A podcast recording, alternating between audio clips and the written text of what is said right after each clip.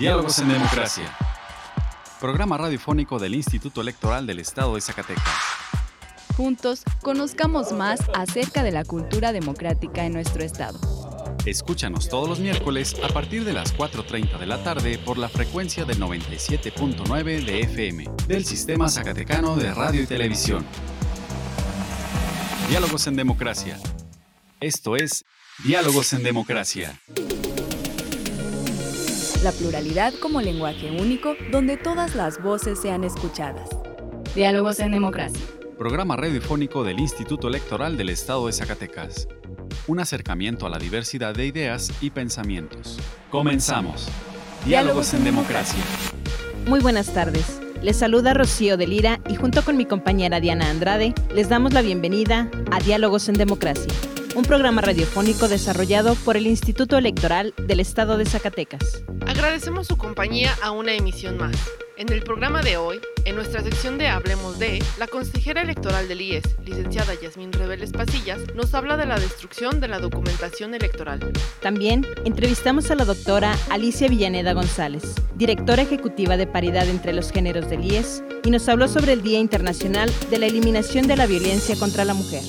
Además, Horacio Rodríguez nos recomienda el libro La guerra no tiene rostro de mujer, de la autora Svetlana Alexievich. Ahora vamos a nuestra primera sección de efemérides. Pluralidad, donde todas las voces son escuchadas. Diálogos en Democracia. Esta semana en la historia. Efemérides. Noviembre 21 de 1909. Madero publica su libro sobre la sucesión presidencial. Noviembre 22, Día del Músico. Noviembre 23 de 1927, son fusilados los autores del atentado dinamitero contra Álvaro Obregón. Noviembre 24 de 1919, el Partido Nacional Socialista se transforma en Partido Comunista Mexicano. Noviembre 25 de 1812, Morelos, durante su tercera campaña, toma Oaxaca. Noviembre 26 de 1919. Felipe Ángeles Ramírez muere fusilado en Chihuahua. Noviembre 27 de 1838. Francia abre fuego sobre Veracruz. Con este hecho inicia lo que el pueblo llamó la Guerra de los Pasteles.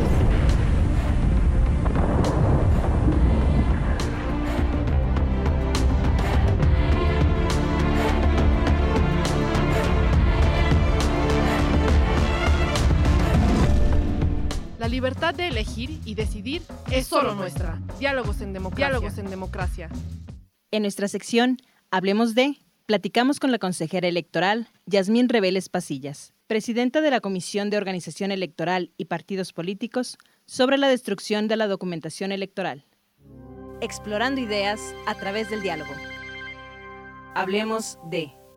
Nos encontramos con la consejera electoral Yasmín Reveles Pasillas. Ella es presidenta de la Comisión de Organización Electoral y Partidos Políticos del Instituto Electoral del Estado de Zacatecas y el día de hoy nos va a platicar acerca de la destrucción de la documentación electoral que fue utilizada en el pasado proceso electoral 2020-2021.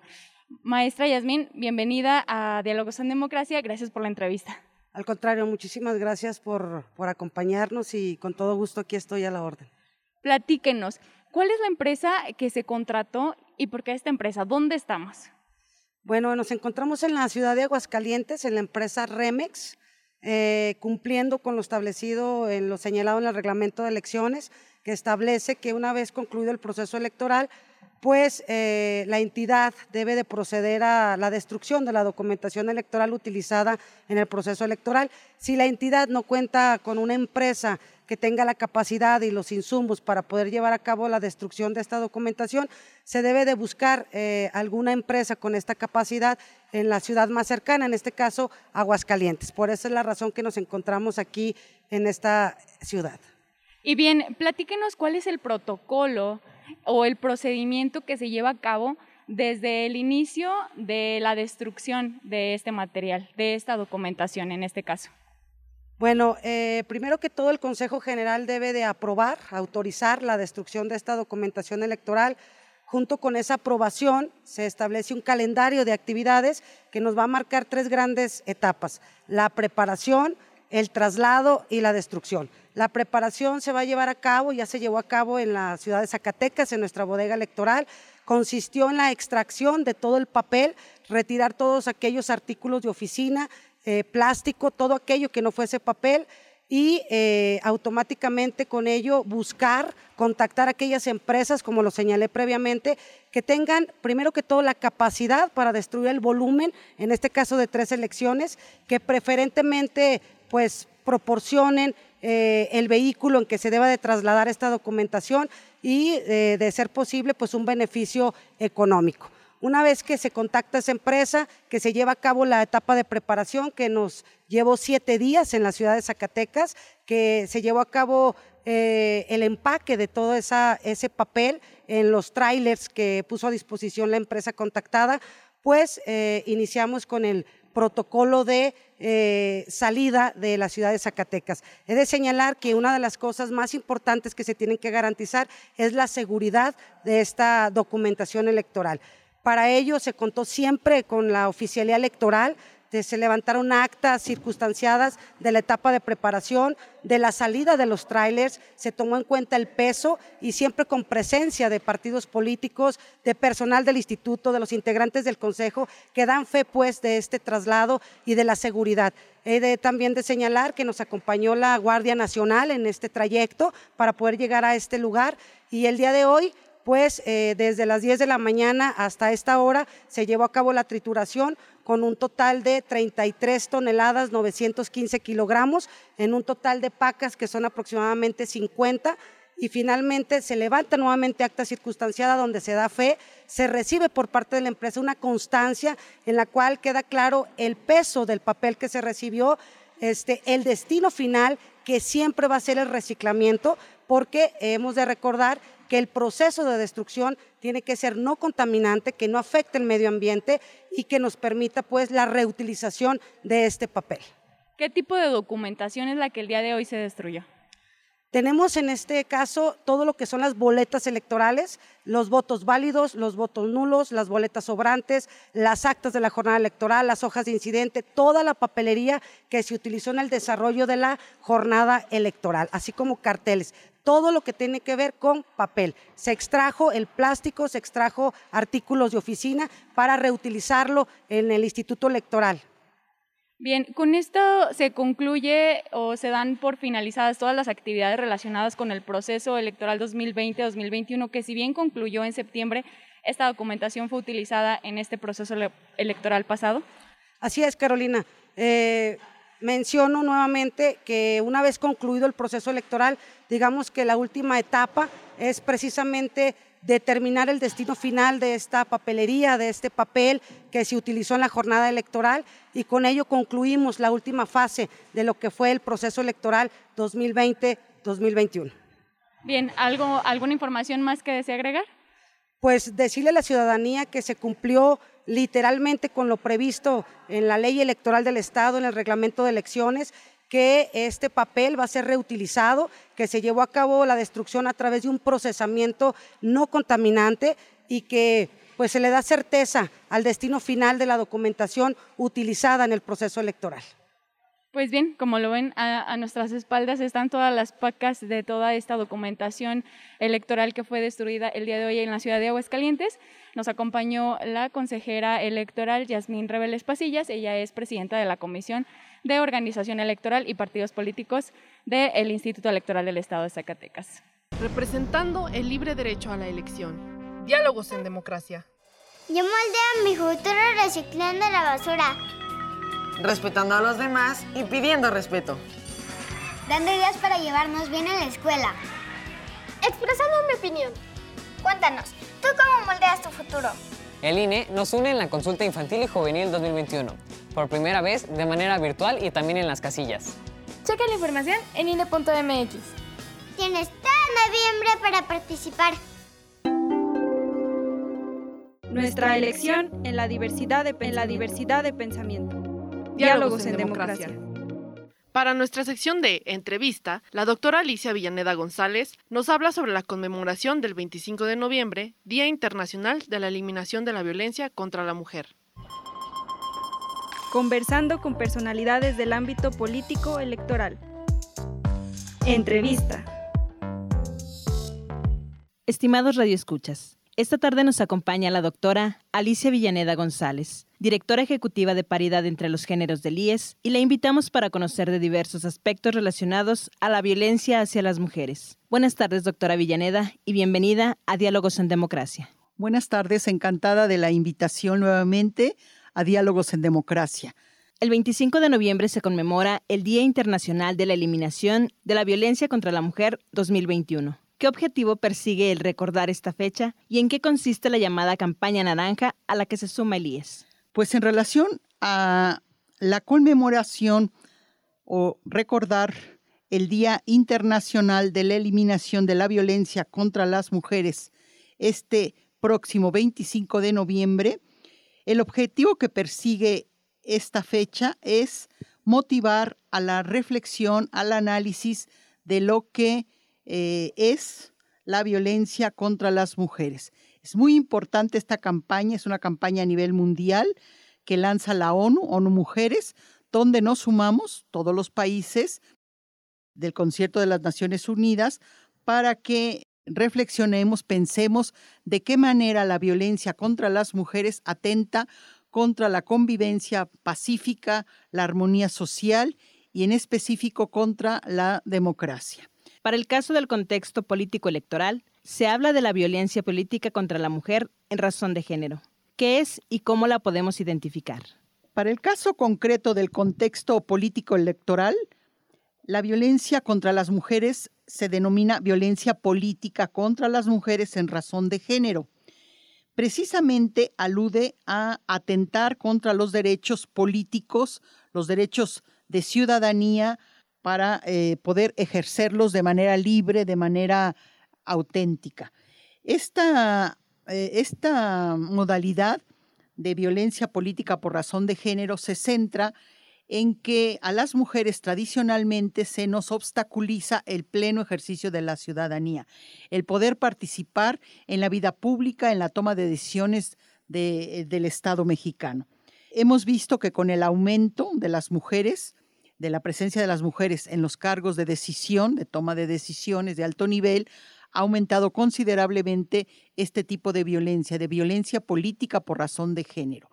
Entonces, el Instituto Electoral del Estado de Zacatecas es quien atiende este aspecto para prevenirla y erradicarla.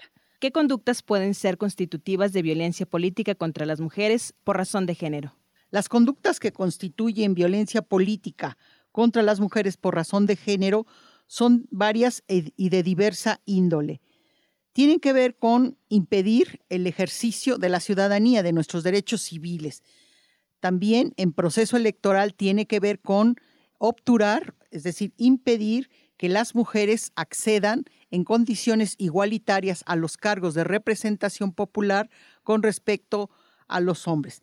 También tiene que ver con obstruir el ejercicio del cargo, ya sea un cargo por nombramiento o un cargo de representación popular. Este tipo de conductas atentan directamente contra el orden democrático, impiden que haya una gobernanza incluyente, una gobernanza democrática.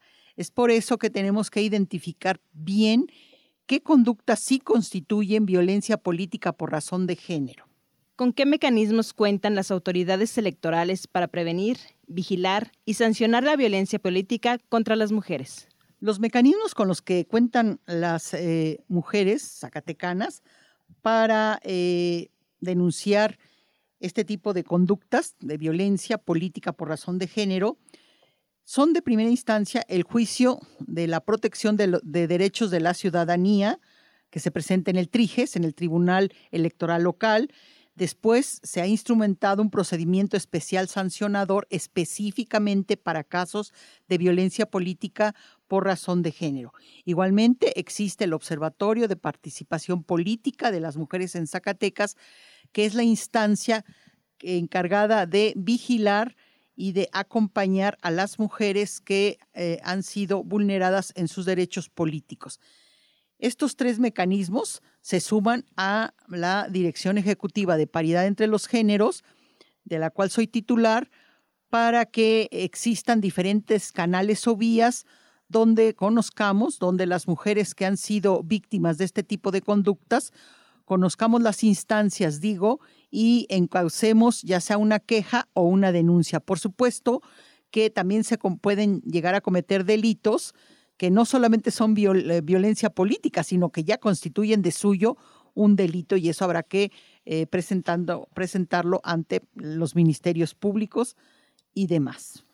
Desde el IES se han hecho importantes proyectos para investigar este fenómeno. ¿Podría platicarnos un poco de estos trabajos? En el Instituto Electoral del Estado de Zacatecas estamos muy interesados en erradicar la violencia política contra las mujeres. Por lo tanto, hemos realizado investigaciones que han resultado en diagnósticos de violencia política por razón de género. Fuimos el primer estado que hizo un diagnóstico así. Es un documento, una investigación pionera a nivel nacional, la de 2016. Repetimos este ejercicio de elaborar un diagnóstico de violencia contra las mujeres por razón de género en el 2018 y estamos ahora realizando el que resultaría del último proceso electoral local. Estos diagnósticos son investigaciones, son documentos que permiten reflexionar sobre las distintas caras, matices, modalidades en que se presenta este fenómeno retardatorio en el Estado. La información que brinda este tipo de diagnósticos sirve para la toma de decisiones y para la construcción de políticas públicas en el tema. Erradicar la violencia política contra las mujeres es fundamental para advenir a una verdadera democracia. ¿Algún comentario más que desee compartir con nuestros radioescuchas? Pues mi comentario final sería el invitar a la ciudadanía zacatecana a sumarnos a esta campaña Únete para eliminar la violencia contra las mujeres, pintándonos no solo en lo exterior de color naranja, que es muy bonito, y los invito a ello, portar una prenda o un elemento color naranja. Ello nos hará reflexionar, motivar el pensamiento colectivo de lo que implica el vivir en una sociedad que violenta a las mujeres. Debemos de saber que 1 de cada 3 mujeres en el mundo, y por lo tanto en México y en Zacatecas, hemos sufrido violencia de cualquiera de los tipos. Sabemos que somos sociedades que aún no logran erradicar la violencia contra las mujeres.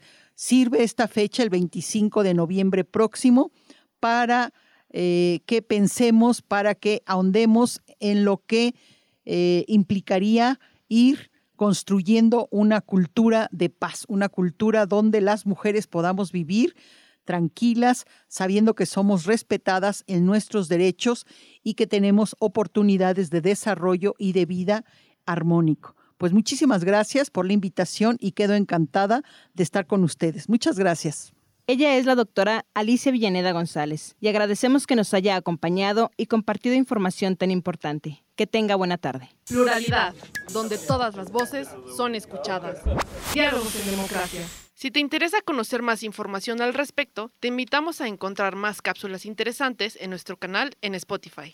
Encuéntranos como Radio IES. Y si te interesa que hablemos de un tema en especial, envíanos un correo a dialogos.ies@gmail.com.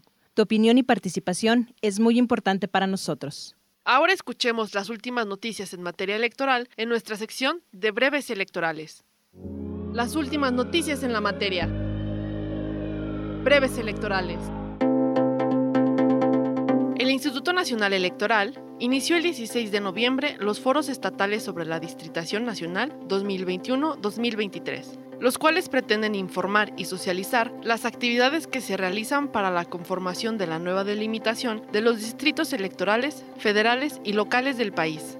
Durante cada uno de los foros que se llevarán a cabo en las 32 entidades del país, se dará a conocer la información sobre la metodología que se va a seguir, el desequilibrio poblacional que enfrentan los distritos electorales, los criterios técnicos que se utilizarán, La forma como se buscará preservar la unidad de los municipios, en particular aquellos que presentan el 40% o más de población indígena y afroamericana, y se mencionará que se realizará una consulta a los pueblos y comunidades indígenas y afromexicanas sobre el tema, con el apoyo del Instituto Nacional de los Pueblos Indígenas.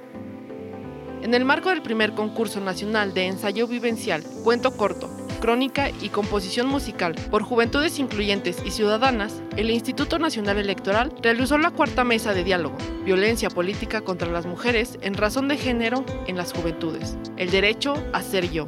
Las panelistas coincidieron en que la discriminación a las juventudes mexicanas en la esfera pública por razón de género se agrava cuando las mujeres enfrentan violencia política por su edad, orientación sexual, color de piel, origen étnico y condición económica. El Consejo General del Instituto Electoral del Estado de Zacatecas, en sesión extraordinaria, aprobó los lineamientos que regulan el procedimiento de conciliación de conflictos laborales, el procedimiento laboral sancionador y el recurso de inconformidad de los derechos, las obligaciones y las prohibiciones de trabajo, así como los casos de hostigamiento y o acoso laboral y sexual del personal del Instituto Electoral.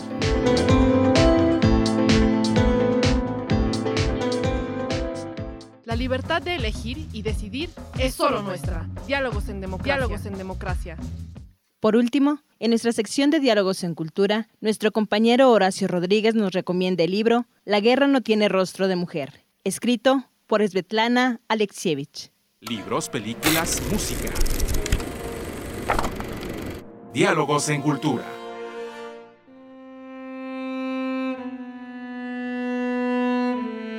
Dicen que la historia la escriben los vencedores. Esta frase es cierta en muchos niveles, entre los cuales se puede destacar el uso del género masculino para designar en colectivo al grupo que salió victorioso de una contienda bélica, los vencedores. Porque además, en el imaginario colectivo de la gente, las guerras son peleadas por hombres. Así lo hemos visto en películas, libros, series de televisión, soldados combatiendo en el frente, siempre contra otros soldados. La guerra es un asunto de hombres. Al igual que como muchas de las contribuciones de las mujeres a la historia, su participación suele ser borrada por simples actos de omisión y censura en aras de preservar una narrativa heroica y patriarcal. Durante la Segunda Guerra Mundial, casi 1 millón de mujeres combatió en las filas del Ejército Rojo Soviético contra las fuerzas invasoras de la Alemania nazi. Estas mujeres desempeñaron todas las actividades militares que se podían realizar en una contienda de esa dimensión. Hubo francotiradoras, capitanas de navíos, instructoras sanitarias, mecánicas, guerrilleras, criptógrafas. Una vez que se terminó la guerra, muchas de ellas regresaron a sus actividades ordinarias, pero ahora con el peso de una experiencia que a unas las enorgullecía y a otras las horrorizaba. Svetlana Alexievich, escritora bielorrusa nacida dentro de la Unión Soviética, se dio a la tarea de entrevistar a decenas de estas mujeres, con el objetivo de dar a conocer un lado poco conocido de un evento histórico tan documentado como lo ha sido la Segunda Guerra Mundial. De sus entrevistas nació el libro La guerra no tiene rostro de mujer. La autora parte de la premisa de que las voces de estas mujeres revelarán una guerra distinta, ajena en muchos sentidos a la narrativa que construyeron los altos mandos del Partido Comunista y con la que se ha adoctrinado al pueblo de la antigua Unión Soviética. Su misión fue la de rescatar estas voces, ya que se corría el riesgo de que se perdieran, o peor, que se convirtieran en ecos adaptados al canon de la guerra masculina. Ella escribe: la guerra femenina tiene sus colores, sus olores, su iluminación y su espacio. Tiene sus propias palabras. En esta guerra no hay héroes ni hazañas increíbles, tan solo hay seres humanos involucrados en una tarea inhumana. En esta guerra no solo sufren las personas, sino la tierra, los pájaros, los árboles, todos los que habitan este planeta junto a nosotros, y sufren en silencio, lo cual es aún más terrible. Esta visión de una guerra distinta puso en alerta a la censura del Estado soviético durante la primera publicación de este libro en 1985. Fue hasta el 2002 que Svetlana pudo publicar una versión más completa de su narrativa polifónica. El resultado es un libro estremecedor que desborda humanidad. Son destacables, por ejemplo, los testimonios de mujeres que, de manera decidida y firme, eligieron participar en el conflicto bélico y que por lo mismo tuvieron que afrontar primero la burla y el escepticismo de los comandantes, y después el escarnio y el desdén de sus propias comunidades, una vez que regresaron como veteranas de guerra. o también sobresalen las anécdotas de pequeños momentos luminosos en los que la camaradería, el ingenio y la infatigable voluntad del espíritu humano para no solo sobrevivir, sino salir adelante de los más oscuros episodios de la historia. En palabras de la autora, recordar es sobre todo un acto creativo. Al recordar, la gente crea, redacta su vida. Los invitamos a leer La guerra no tiene rostro de mujer, de Svetlana Alexievich. Hasta la próxima.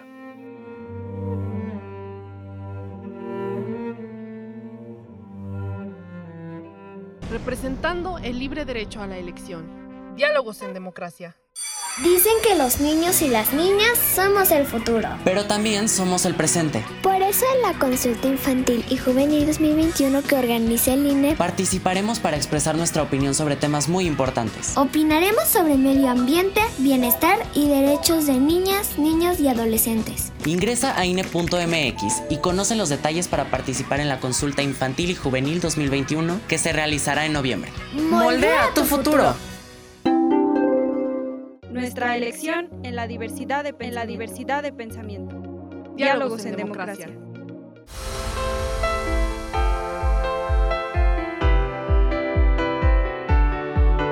Estimados radioescuchas, hemos llegado al final de esta emisión. Agradecemos su compañía en esta tarde y esperamos nos vuelvan a escuchar el próximo miércoles. Agradecemos a Radio Zacatecas el apoyo para la difusión de este programa. También agradecemos el apoyo y acompañamiento de Horacio Rodríguez y Carolina López Frausto, que hacen posible este programa. Se despiden Rocío de Lira y Diana Andrade. Muchas gracias y hasta la próxima emisión.